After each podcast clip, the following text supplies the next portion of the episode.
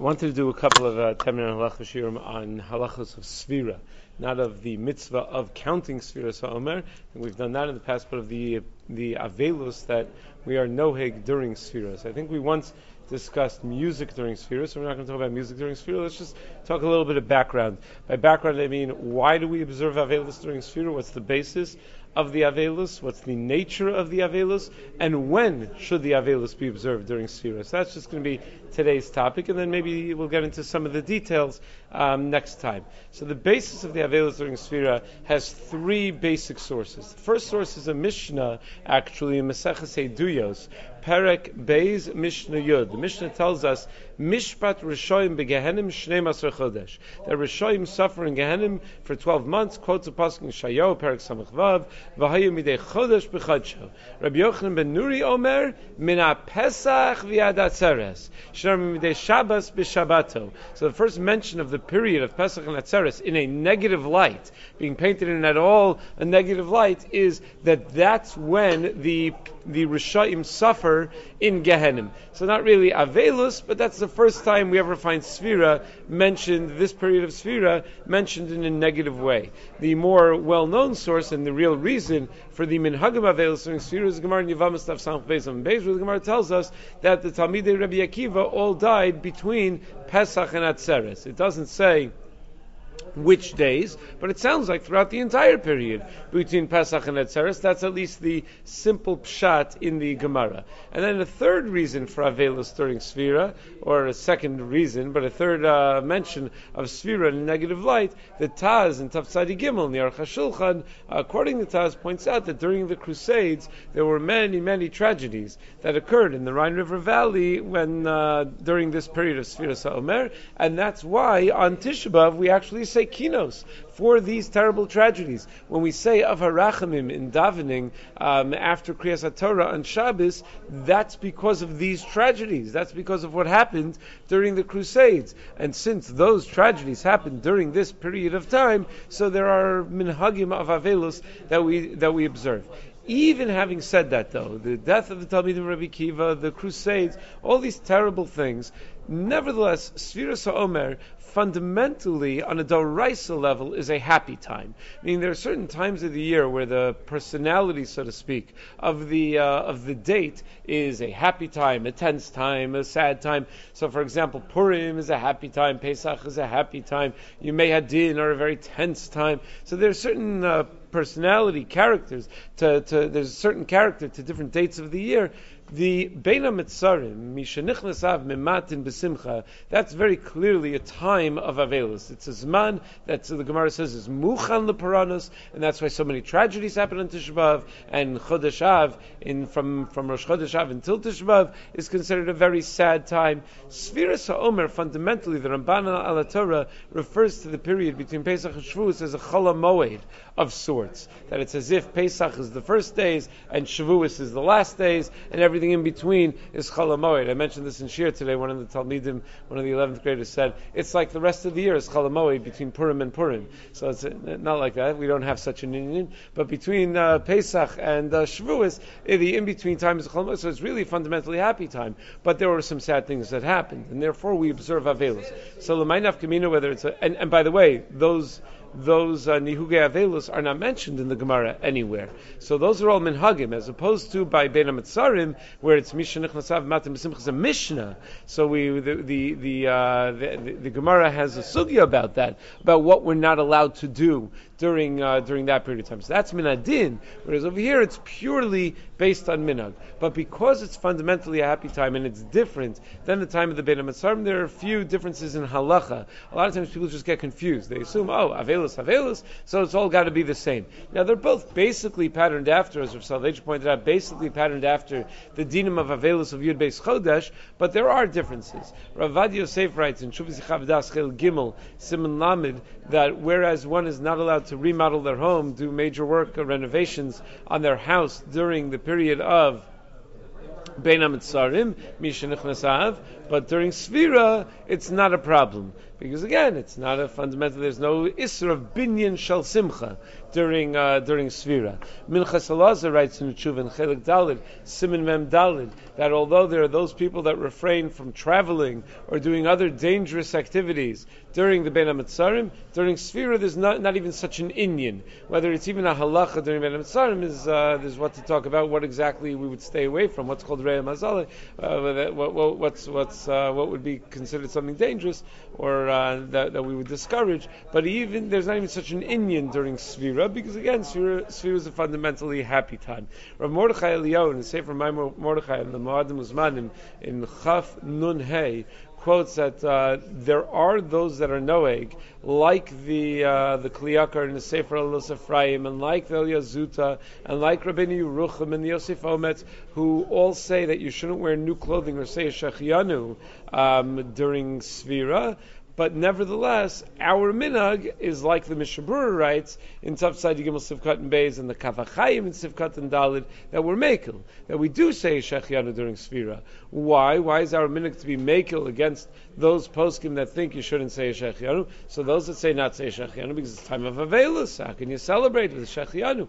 But the reason we're makel is because Shechianu is a bracha that we were higianu that we're at this joyous time. How can you say a joyous time when you're talking about the Ben Hametzarim? You're talking about between, uh, you're talking about the time period of Avelus. But this period is a joyous time. It just happens to be that there were certain uh, in Yanama, there were certain things that, that are worthy of mourning, uh, the mourning for that happened at this time in uh, Rav Vadia in Yechav Chel Gal Simchav he's he's mechalik in the Shechianu. He says you could definitely say Shechianu new fruits, but it's kedai to be machmir about new clothing because new fruits is not about the simcha; it's just the regeneration of those fruits each year. Whereas uh, the the um, the, the new clothing is about the simcha of having new clothing. And others are makel on the Shechianu only b'shas atzorech. You have a guy, Bachur, who's home from yeshiva for Ben and the only time he's going to be able to go shopping is during Spheres, so some makel for that. But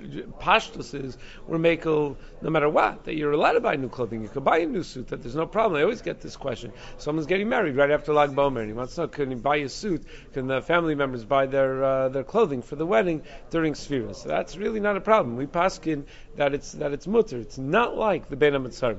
Now, when exactly do we observe the Avelus for Spheres Omer? There are many different minhagim. There are at least seven different minhagim as to when to observe the Avelis. Shulchan Aruch in Tav Tzadi Gimel and the Kaf HaChaim and Sivkon Chavay over there Beis Yosef, based on the Beis Yosef, uh, says that it's from the beginning of Svira until Lamid Dalid Ba'omer. So Lag Ba'omer is not an exception, and it's based on the Medrash. The Medrash says that the Talmid Rabbi Kiva stopped dying 15 days before Shavuos.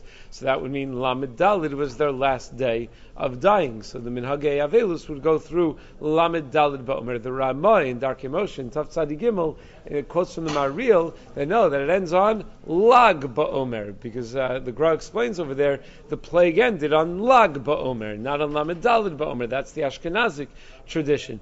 Others have different traditions as to what makes Lag BaOmer special. Lag BaOmer is also not mentioned anywhere in Shas. It doesn't say anywhere that there's such a thing called Lag BaOmer. So there are other traditions of where what makes Lag BaOmer special. The Birkei Yosef, the Chayei Adam in Klal Kuf Lamed Aleph, uh, the Aruch HaShulchan suggests that Lag BaOmer is special because it's the yard side of Rabbi Shimon Bar Yochai. The Aruch HaShulchan quotes that maybe it's the day Rabbi Shimon Bar Yochai left the cave from the story in Shabbos Taf Lamed Gimel, where uh, Rabbi Shimon Bar Yochai left the cave. Maybe that's what makes Lag Bomer special. Kaf HaChaim and Taf Tzadi Gimel Sivkan Chavav says that the day it, Lag Bomer's day that Rabbi Kiva gave smicha to his surviving talmidim after all of his twenty four thousand talmidim died, he gave smicha to the five surviving talmidim on Lag Bomer. Maybe that's what makes it happy. Some Sofer Yardesim Reish Lamed Gimel, who's no fan of Lag Bomer celebrations, he's uh, pretty much against it. Uh, says that w- the only special thing about Lag Bomer is that the mun began to fall in the midbar on Lag BaOmer. So maybe that's what uh, that, that that's why uh, Lag BaOmer is somewhat special in terms of the Avelus being over on Lag BaOmer. But be that as it may, that's the second sheet as to when to observe Avelus from the beginning until Lag BaOmer. Lich Ora if one is observing Avelus from the beginning until Lag BaOmer, the Avelus would continue through day 33, at least for part of the day, because Miksa Sayom Kikulo applies on the last day of Avelus, but that's only when you, it only applies during the daytime, not at nighttime, which would mean that one would not be allowed to get married on the night of Lag BaOmer or listen to music or do any of that stuff on the night of Lag BaOmer, only during the daytime once you can apply Miksayam Kikulo. But then there's a third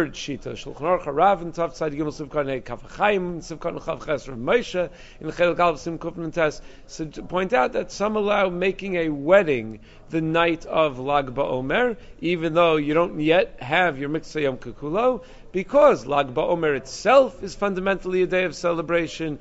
Plus, you have the sheet of the Ramban in Torah Sa'adam that Mitzvah Yom Kikulo could even apply at night. So maybe when you're mitzvah of those things, it's enough of a hat to be able to make a wedding, listen to music, have a hilula or whatever on the night of Lag BaOmer. And it seems that many people are making like that. Then a fourth sheet as to when to observe the Minhagim of Sfira. The Bach quotes from the Atosos that it's for the entire Sfira period, with the exception of the days of Yom Tov, the days of Chalamoed, the days of Rosh Chodesh, and uh, no mention of Lag Bomer being an exception, because the only the, the tradition is that the Talmidei Rabbi Kiva died for 33 days, and this tradition has it that it's on the 33 days that you say Tachnun, but not on Yom Tov, not on Rosh Chodesh, not on uh, Chalamoed, and uh, not on Shabbos. So they took breaks from dying on those days, and that leaves you with 33 other days uh, that uh, in the Omer that they uh, that they could have died on. So it's only during those days, and then you take breaks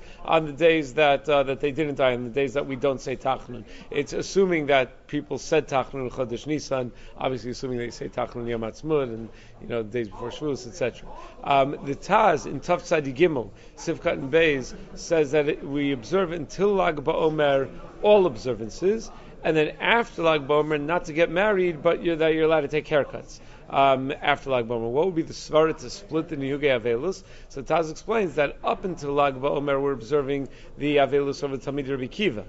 After Lag BaOmer, Talmid Rabbi Kiva stopped dying, but you still have the Crusades to worry about. So that's why we, we modify the Avelus a little bit. In Darkei Moshe, quotes in the Maril that we start after the day, another minute, start after the, the start the day after Rosh Chodesh Iyar, and go until Shavuos. So it doesn't start from the beginning; it starts the day after Rosh Chodesh Iyar, and goes straight until Shavuos the Chuvas Dvar Moshe, Chaim Simon Laman Veiz, says that this practice uh, is, is is fine, except you're allowed to take haircuts on Lamed Dalid Ba'omer as well. So a Sephardic uh, twist on it. And then there's the minhag that seemed to have been the most widespread minhag, because the Aruch HaShulchan writes that this was the minhag where he lived, and the Chayei Adam says this was the minhag where he lived, and the Magen Avram says this was the minhag where he lived, to start the Avelus on the first day of Rosh Chodesh Iyar, and stop three days before Shavuos. So you don't start after Rosh Chodesh Iyar, you start on Rosh Chodesh Iyar and stop three days before Shavuos, and that way you get to your